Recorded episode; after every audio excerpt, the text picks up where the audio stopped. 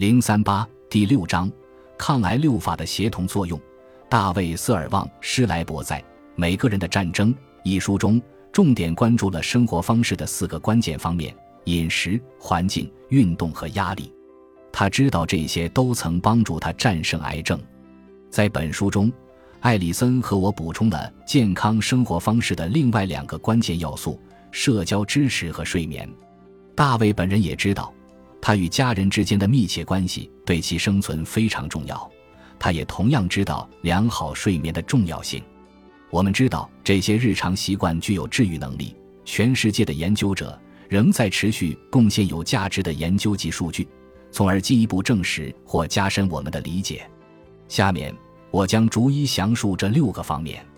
归属感很重要，人类原本就不是离群所居的，所以我们要成家生子，要交朋结友，要加入组织社团。总之，我们要融入社会活动，从中增进与他人的交往。即便是内向的人群，也需要与他人建立关系，使社交和独处达到一个平衡。只要有陪伴。不论其形式如何，都会保护我们免受压力、孤独和伤害之苦。正是因为看到越来越多的研究都在关注爱和社交支持的治愈能力，艾里森和我知道这非常重要，决定将其置于抗癌六法生活方式的首要位置。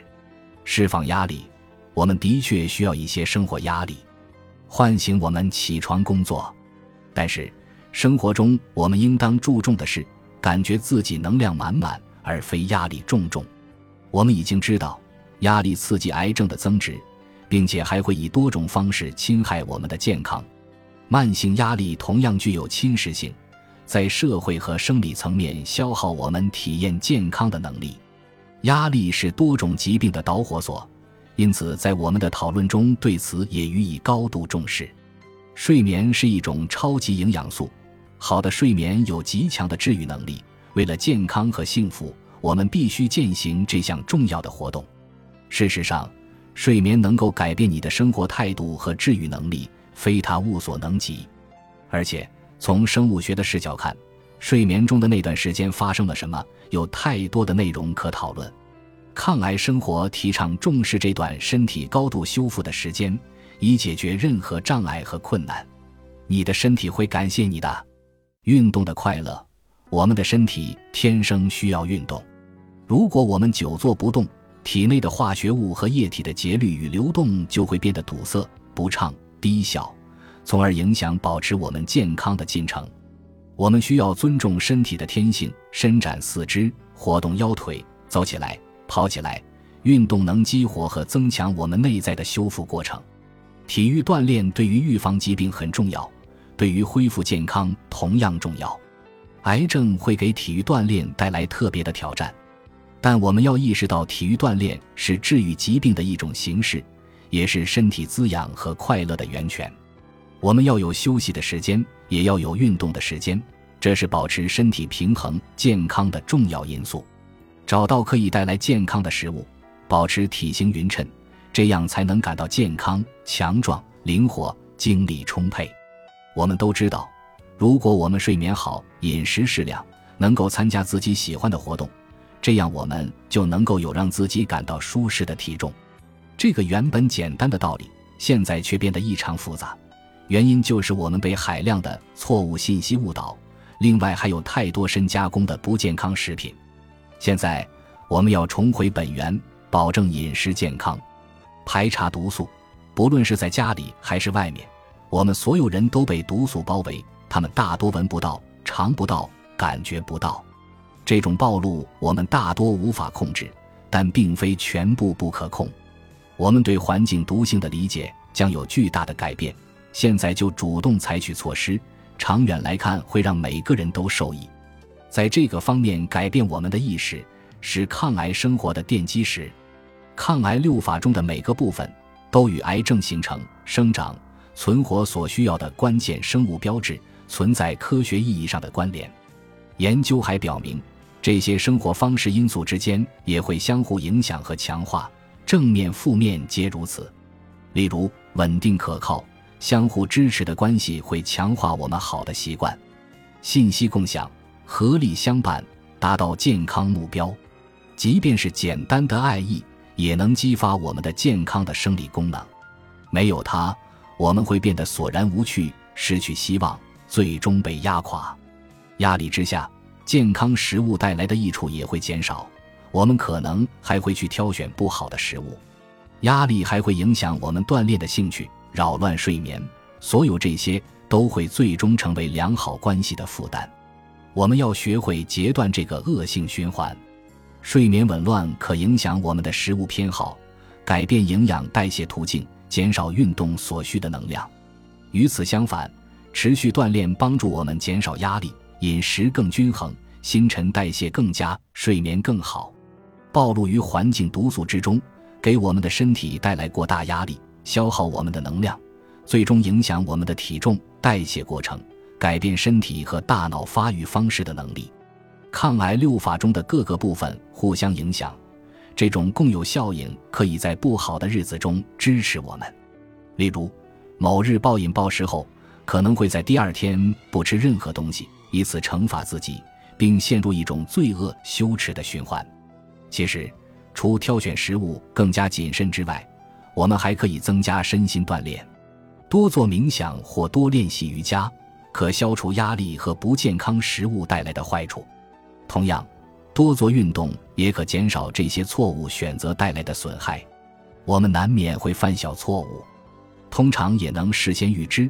那么事先事后，我们可以多做运动，做好压力管理，保障健康睡眠，以此走向更加健康的生活方式，做更加强大和明智的自己。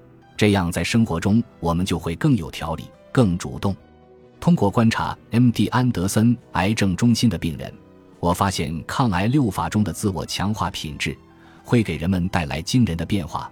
变化因人而异，却又不乏奇迹。知晓生活方式的各个要素及其相互关系，认识到自己有极大的控制力，唤醒我们找回生活最基本却又最易忽视的目的。我们应当这样生活，如此我们的身体便能享受最多的健康和幸福。不管有没有癌症，我们都要这么做。哈什马特伊。是一位人权工作者，主要工作是护理全球各地的残疾儿童。他曾挽救成千上万的生命，接触的病人不计其数。但是他付出的代价是，由于长期从事强度高、压力大的工作，他忽视了自己的健康。这在医护群体中并不罕见。在巴基斯坦工作时，他发现自己乳房上有肿块，待他能够就医时被诊断为癌症。且肿块已经变大四倍，确诊为乳腺癌之后，哈什马特需要设法先考虑自己，这可是平生第一回。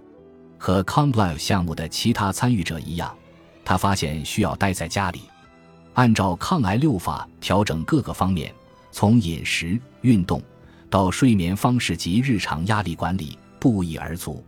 这个案例的特点是，他拥有强大的知识资源。为他要做的种种改变提供了很好的基础。首先，他改变饮食习惯。之前由于时差原因过于辛劳，或者日常工作太累，他都是靠甜品续命。现在他限定了糖的摄入量。然后他开始计算步数，跟踪体型状态，学习放松自我的重要性后，他开始实践我们的冥想和瑜伽课堂知识。他告诉我，晚上睡得特别香甜，这是这么多年的第一次。随后又有一个意想不到的改变，他发现了一个字不，学会说不，为要求设限，更加有效地分配自己能够提供的支持，这是哈什马特的转折点。他认为日常的身心训练让他能够更好地与人交往，更好地回应他人的需求，即便是紧急需求也能从容回应。